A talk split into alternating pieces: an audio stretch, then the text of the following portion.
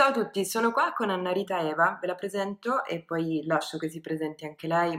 Lei si occupa di sviluppo personale da parecchi anni sia a livello aziendale che poi a livello personale facendo formazione, counseling e coaching, creazione di eventi e um, si occupa di studi sulla coscienza da parecchi anni e presso l'Università di Padova tiene una lezione dal titolo Cannabis e creatività, creativo e ricreativo. Oggi ho il piacere di parlare qui con lei, farci una chiacchierata proprio su una tematica che a mio avviso è assolutamente fondamentale, molto poco presa in considerazione per quanto riguarda il, tipo di formazione che facciamo dalle scuole alle università, ma che in realtà poi fa parte del nostro quotidiano e dovrebbe far parte del nostro quotidiano sia a livello personale che a livello professionale e ipoteticamente anche a livello, come parlavamo prima, governativo, cioè di scelte che si possono fare per, per le nazioni.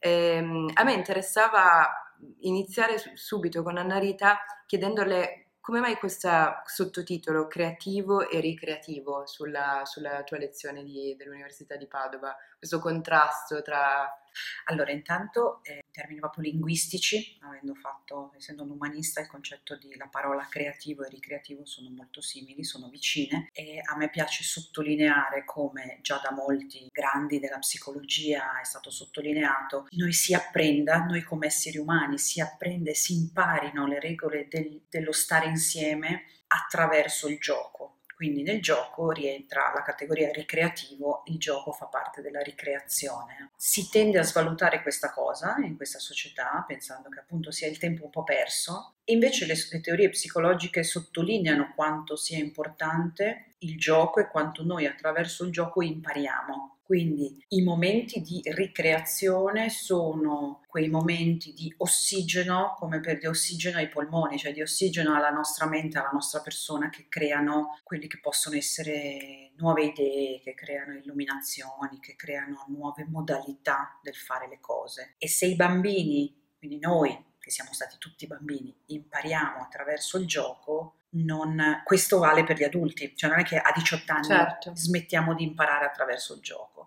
è che questa società ci insegna a non giocare più fondamentalmente, generalizzando ovviamente, soprattutto nell'ambiente aziendale, professionale e governativo. Mentre, però scusami Anna Rita, però delle piccoli forse cambiamenti da questo punto di vista eh, li stiamo vedendo negli ultimi anni.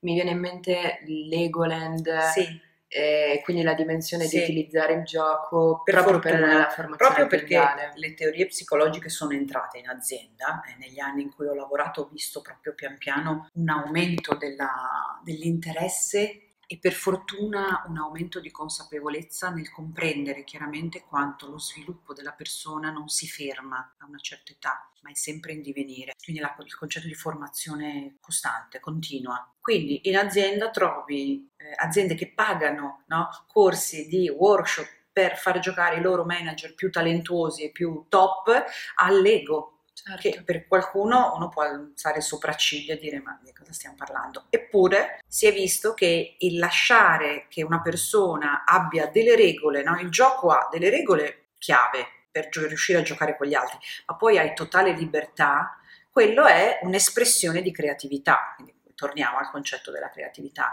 messa in atto con certo dei paletti, perché anche i paletti creano il guizzo di genio, cioè la creatività certo. è stimolata dal limite se vogliamo, ma allo stesso tempo hai un campo d'azione che ti permette di eh, non avere molti altri stress che si possono avere in un ambito professionale, che sono di altra natura. Quindi la creatività, a mio avviso, è un, una cosa che è sinonimo di essere umani, essere umani uguale creativi. Diamo, svalutiamo moltissimo il concetto di creatività nel quotidiano, pensando che chi ha costruito la sedia su cui sono seduta non è un creativo, e invece lo è, così come l'idea di mettere insieme due ingredienti e farne un piatto che poi mangerai, così come davvero qualsiasi cosa, dal fare le scarpe, qualcuno ha mai pensato, è un'arte, l'arte, l'artigiano fa certo. arte e l'arte arriva dalla creati- creatività, cioè dall'ideazione avvenuta nella testa di qualcuno.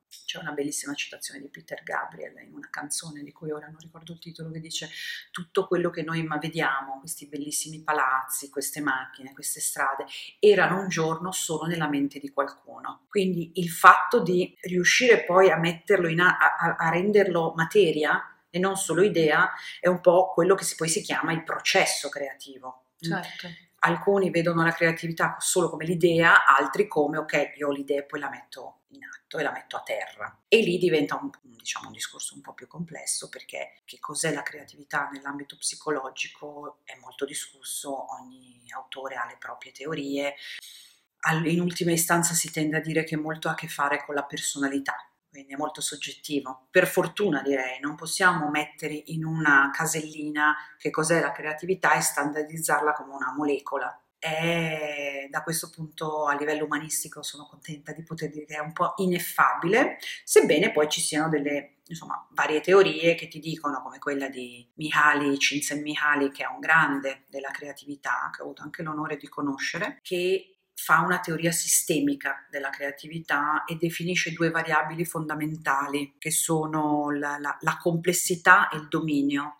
Maggiore una cosa è complessa, più farò fatica a farla, quindi deve avere perché io sia in uno stato adeguato per creare il compito che voglio fare deve essere di una complessità sufficiente perché io non mi annoi, ma non troppo, altrimenti vado in frustrazione. E allo stesso tempo devo avere dominio, cioè dominio in inglese mastery, in italiano dominio è il modo di tradurlo e dà l'idea del quanto io so di questa cosa. Quindi la creatività è, è su, ovviamente aiutata dalla technicality, Esempio certo. classico, io ho una chitarra in mano, se ho un dominio della chitarra e sono molto brava, a quel punto posso anche essere capace di gestire la complessità e creare qualcosa che prima non c'era improvvisando. Ma se io non so come funziona una chitarra, posso avere creatività nella mia testa come potenziale, ma non riesco a esprimerla. Certo. Posso dire io pensato a un grande palazzo in centro a Milano con un pennacolo, però non sono l'architetto che certo. poi è riuscito a farlo, non ho le competenze, però anche quelle creatività, cioè qualsiasi campo in cui l'uomo ha messo mano è un'espressione di creatività umana, secondo me. Eh, e se posso, certo. La cosa interessante che ci dice Csikszentmihalyi è il concetto di dimensione, il concetto di complessità.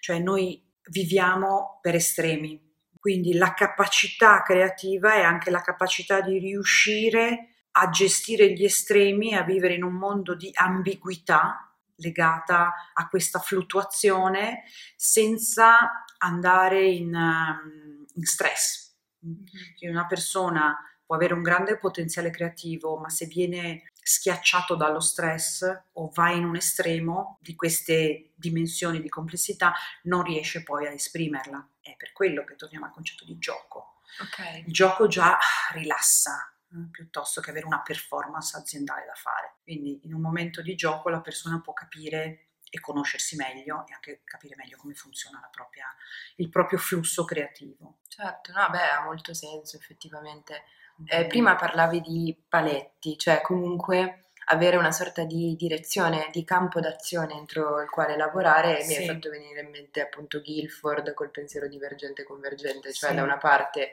spazia col pensiero divergente, dall'altra però cerca di canalizzare. Giusto. C'è, ci sono comunque degli elementi almeno di partenza. Certo. È il, concetto classico di brainstorming, okay. eh, che molto in azienda molto spesso prendono un po' sotto gamba. Cosa vuol dire eh, in maniera superficiale? Ci mettiamo a un tavolo e facciamo, condividiamo delle idee. Se c'è fretta di arrivare a una soluzione e ci sono troppi limiti, ma limiti anche di tipo relazionale, cioè io sto zitta perché penso che la mia idea tu la giudicherai come sciocca, quello è un limite grosso, certo. il brainstorming non funziona. Quindi il brainstorming prevede un contesto e un setting protetto dove le persone davvero possano dire quello che gli viene in mente senza essere giudicate, perché altrimenti c'è un'inibizione alla creatività. Cioè la tua idea può essere sciocca, ma allo stesso tempo funzionale a quello che emergerà dopo, certo. perché un pezzo della tua idea può essere buona da agganciare mm, a tutto il resto che? Può, può emergere. E il brainstorming prevede però che ci siano delle regole, allora l'idea deve esserci, dobbiamo pensare a un prodotto nuovo, una nuova storia, un nuovo prodotto, una nuova materia, una nuova molecola, cioè qualsiasi cosa, non so, invento, sì. e allora si deve partire da lì. Brainstorming vuol dire pensiero e ha entrambi gli elementi, divergente e convergente. E nel primo momento spazi e quindi apri a tutte le possibili idee che possono venire, anche le più surreali a volte, è anche un modo per ehm, rilassare le persone. Sembra, eh, vabbè, ma a cosa serve? Serve proprio a eh, rendere giocosa anche la cosa. No? Si dicono, ah, perché facciamo questo materiale per mandarlo, per provarlo, mandiamolo su Marte, eh, ma non si può, costa troppo. Quello è, è una battuta sbagliata. Certo. Siamo in un, in un campo di esplorazione, quindi vale tutto, anche l'ipotesi di mandarlo su Marte. E poi una volta mi immagino un tavolo con tutte le idee sul tavolo, allora a quel punto entra la parte più di convergenza, ho detto bene, sì, sì. convergenza, faccio sempre confusione, in cui selezioniamo sulle certo. X idee quelle che riteniamo essere poi, lì entra la parte più pragmatica, se vuoi, no? della creatività, che si possono fare per davvero. Ok, Marte era una bella idea, non la possiamo fare no? la prossima volta, però l'idea di mandare magari entra e può, mh, come dire, rendere può essere efficace in un contesto diverso. Per cui a quel punto è la cosa che manca spesso a noi umani, quello poi di mettere in pratica. Sì. Tendiamo ad avere molte idee, tutti noi, quindi se tendiamo, ed è una cosa in cui io credo, essere tutti creativi, non c'è nessuno che non è creativo, al massimo non ha coltivato quegli aspetti della creatività e poi ci sono cose che appunto rimangono nell'aria perché sono nessuno è riuscito poi a renderle reali. Grazie, ma per caso appunto ricollegandomi al discorso dell'importanza del, della, del gioco e della ricreazione, se vogliamo, nelle nostre vite, non solo personali ma poi anche professionali, c'è giusto un consiglio per chi è all'ascolto da implementare domani nel proprio posto di lavoro e dall'altra parte nella propria vita personale per poter in qualche modo stimolare la propria non solo creatività ma anche proprio creatività con un fine per un creato appunto. Sì, intanto già uscire da questa gabbia mentale che ci limitiamo noi stessi sì. quindi, no, con queste gabbie mentali e pensare che il tempo libero, il tempo speso in ricreazione sia tempo perso. Cioè, già se noi riuscissimo a eliminare quel concetto e non criticare quello che ah, sta perdendo tempo, sta chiacchierando e sono dieci minuti invece che essere al lavoro, piuttosto che io stessa magari che mi giudico male perché mi sono concessa mezz'ora di non fare nulla. Il dolce far niente, che in Italia è un, un modo di dire molto, suona molto bene anche, no? il dolce far niente, è fondamentale. A maggior ragione avere quei momenti di dolce far niente come se fossero delle batterie, cioè ti ricaricano per quando poi farai. Ci devono, è bene, non ci devono, ma è bene che ci siano momenti di rilassamento, ricreazione, fare le cose per divertimento, senza un obiettivo definito per forza, ma per vedere che cosa emerge dalla mia testa, così inventarsi la ricetta nuova, eh, pitturare la parete di casa in un modo diverso. Quindi quei momenti sono di grandissimo valore. Quindi già iniziare a non giudicarsi su quello, sul come si spende il tempo, potrebbe essere di grandissimo aiuto.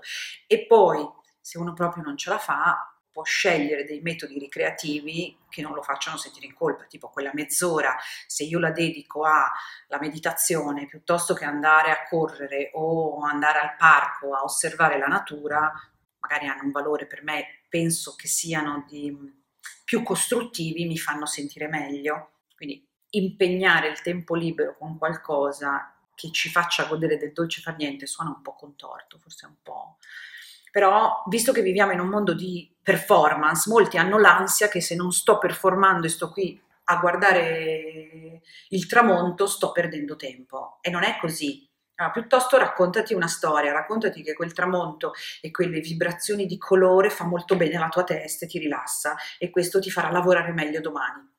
No, racconto questa storia perché capisco che le persone si autolimitano, cioè no, no, ma non me lo posso permettere perché poi devo correre a casa e fare questo e poi quello. Sì, da una parte c'è questo pensiero nelle teste della gran parte della gente, però dall'altra c'è una non percezione di tutto lo spreco di tempo che viene fatto quotidianamente. Penso alle ore di tv o di comunque stimoli sì. tecnologici sì. che comunque vengono destinati a un far niente, mm-hmm. ma che a mio avviso non riescono neanche a permetterti di sentirti in uno stato d'ozio.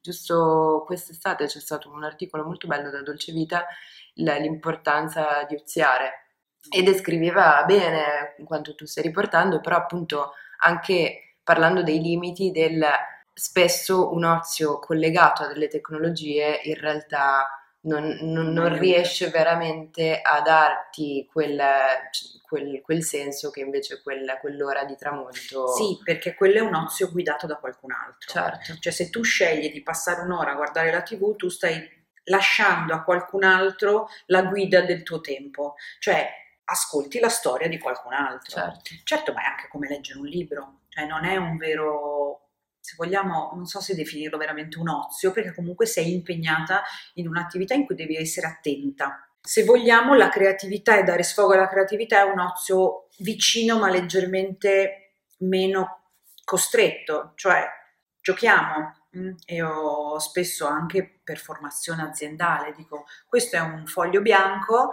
qua ci sono le riviste, i colori, liberate la vostra fantasia e mettete sul foglio bianco delle immagini che vi piacciono. E quindi l'ansia emerge subito. Eh, ma cosa devo rappresentare, no? Vanno in ansia perché certo. è troppo. Allora l'idea è qualcosa che ti rappresenti, mm, oppure uno storyboard che parla di te. In questo caso le persone un po' più guidate si sentono un po' più sicure di esprimersi, però in quel caso tu fai un'attività legata a te stessa, no? quindi tu pensi a te invece che guardare la storia o ascoltare la storia certo. o leggere la storia di qualcun altro, quindi anche quello fa la differenza.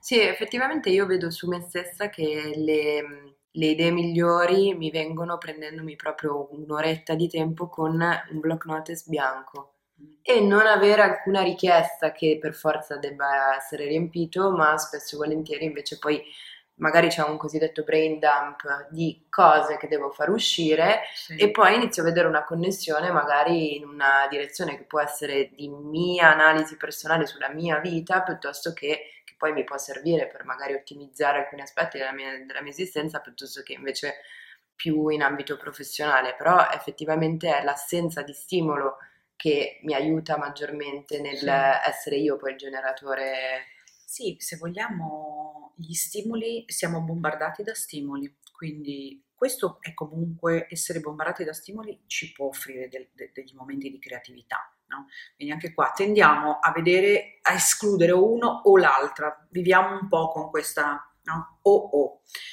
Eh, a mio avviso vanno presi tutte e due, cioè andare a una mostra, leggere un libro, guardare un film, giocare a un videogioco, cioè qualsiasi attività, certo. cucinare, eh, lei, quindi asco- leggere qualcuno che ti dice come fare una ricetta ti dà degli certo. stimoli che ti servono. Allo stesso tempo serve anche il momento di pagina bianca in cui a quel punto gli stimoli che hai raccolto possono aver lavorato dentro di te certo. in modo certo. che tu non sai e possono uscire e originale, che in quel caso è unica anche lì come essere creativi, ci sono varie le modalità, si può essere bravi a remixare, cioè io prendo due cose di ambienti completamente diversi, le metto insieme e creo qualcosa di nuovo. Certo. Oppure posso sperimentare mille volte la stessa cosa e finalmente invento la lampadina. Anche quella è creatività, però ci devo provare mille volte. Certo. E ripeto la stessa cosa continuamente. L'altro remixa e ti nasce un oggetto nuovo. Piuttosto quello che ha una visione e vede qualcosa che non c'era prima ed è completamente nuova. Oppure altri che sulla base del problema pensano a come risolvere quel problema e si inventano eh, la lavastoviglie. Certo. Faccio questi esempi quando lavoro nell'ambito dell'innovazione, c'è la signora che inventò la lavastoviglie perché era stanca della servitù che gli, gli rompeva il, il servizio buono.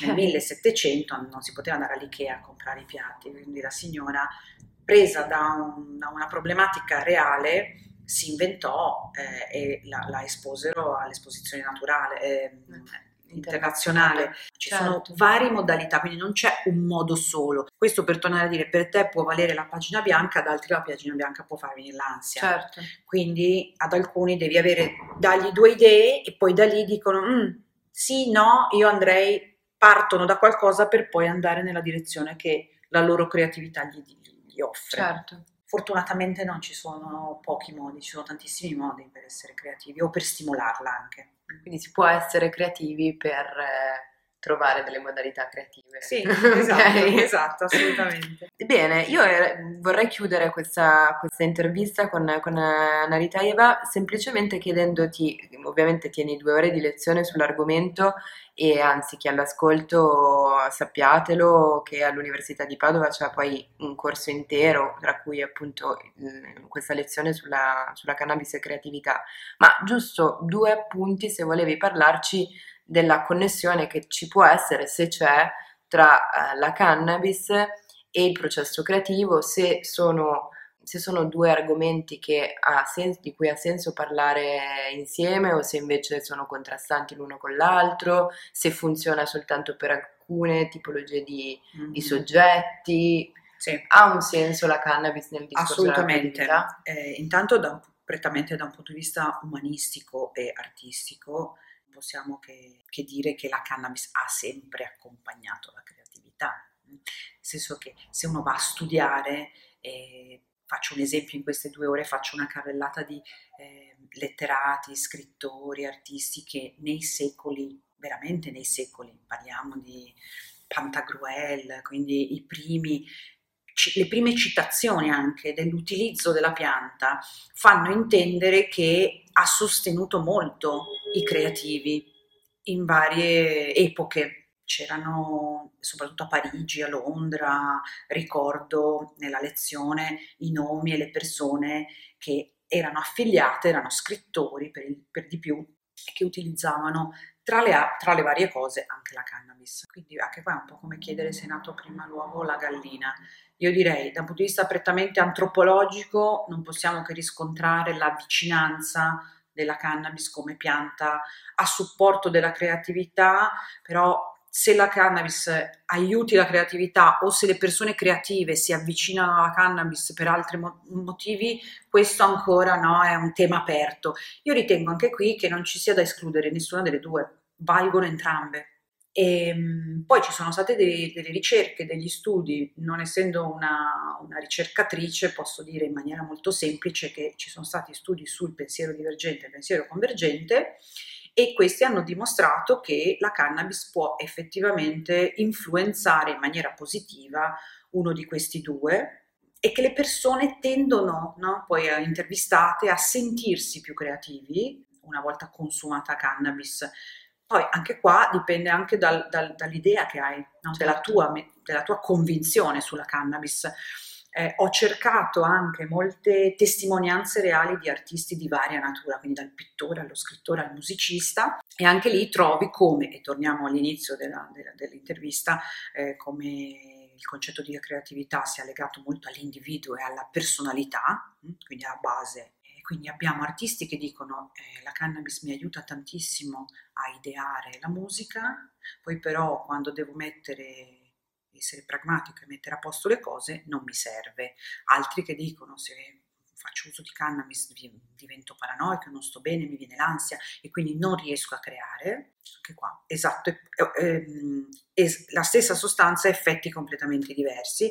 Perché? Perché vanno a appoggiarsi su una personalità certo. un carattere diverso altri che eh, ne fanno un utilizzo molto quasi appunto come una, un supporto alla creatività. Io so che mi serve in quel momento, la, la utilizzo in quel momento e poi nel, nel lungo il processo creativo non lo faccio più perché so che in quell'altra fase non mi fa bene. Altri che riescono attraverso anche stati proprio di alterazione della coscienza ad avere immagini che poi riescono a rappresentare. Quello, la visionarietà può essere ehm, aumentata, a mio avviso, e non solo a mio, se sei già visionario, cioè se hai già una base certo. che ti porta a prediligere quel tipo certo. di creatività, ho le visioni e vedo cose nuove. Altri magari che sono più su, hanno più sono più portati, hanno una tendenza ad avere una creatività che remixa le cose che vede, possono avere un'idea eccezionale si sono focalizzati anche a pensare a un progetto che devono portare a termine.